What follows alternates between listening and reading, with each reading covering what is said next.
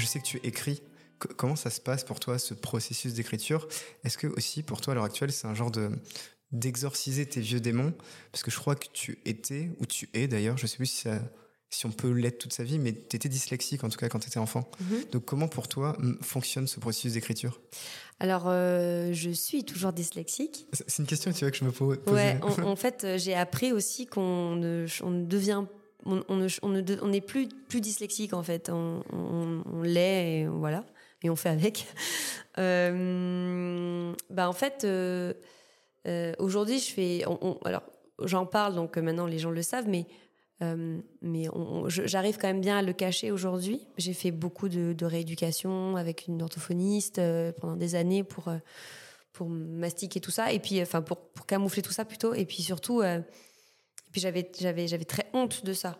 J'avais très très honte de ça. Jeune, tu, enfin jeune, c'était compliqué à l'école du coup aussi? Ouais, ah, c'était très très dur. Oui, oui, bien sûr, parce que parce que ça te crée un retard très grand. Enfin, en tout cas pour moi, ça a été ça a été très pénible parce que j'ai toujours rêvé écrire et, lire euh, correctement.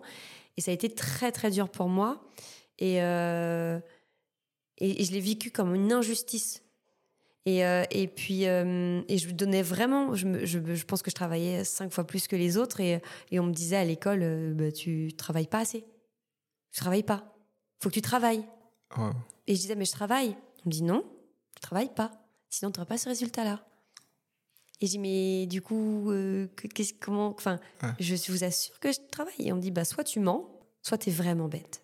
je faisais beaucoup d'efforts pour très peu de résultats et on ne valorisait pas mes efforts. Donc j'avais aucun intérêt à être là. Je me disais, mais vraiment, là, je. C'est compliqué ça. On valorise souvent que l'excellence, mais on valorise pas, tu vois, les petits gaps qui sont. Euh, Alors que le travail, qui est le travail, tu vois, l'envie, l'envie, c'est quelque chose de tellement précieux. Quand un enfant a envie, peu importe le résultat, tu vois, euh, enfin, selon moi, pour moi, c'est trop bien de. Faut, c'est quelque chose de très, ouais, très précieux et très fragile l'envie.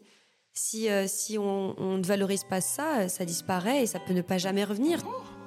Yeah.